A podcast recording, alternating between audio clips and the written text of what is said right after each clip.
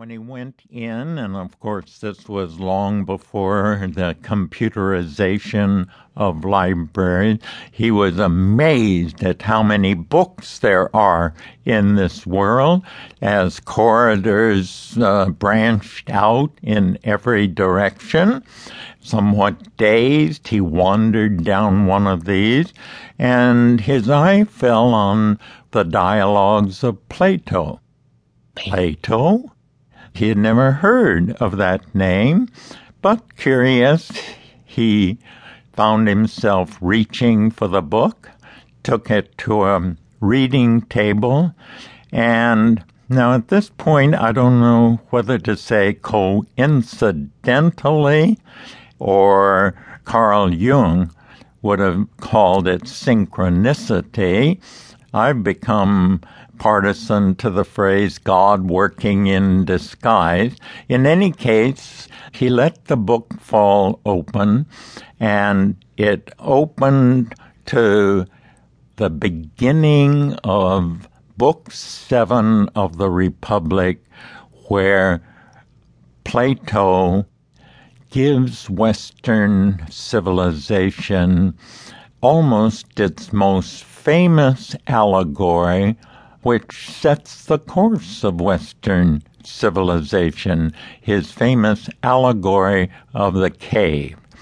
Many of you will remember the outline. He asks us to imagine prisoners in a cave so chained that all they could see was the wall of the cave before them.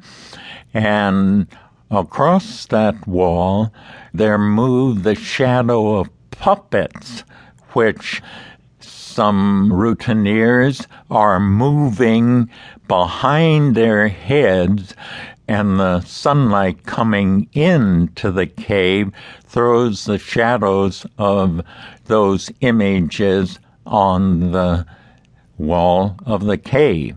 And then Plato asks us to imagine one of these prisoners released he turns around and he sees an entirely different world.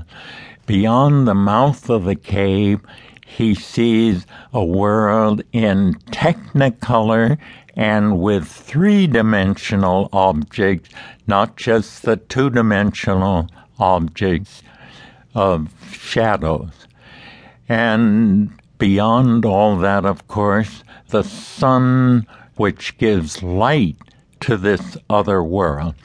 And then Plato brings his allegory to a close by saying, if that prisoner were to turn around and rejoin his fellow prisoners, would they not be astonished and unbelieving at the world that he describes to them. And would not he himself then realize that the point of teaching is not to give more factual information that students don't know, but rather to give them a glimpse in to the larger world than they have been familiar with or confined to.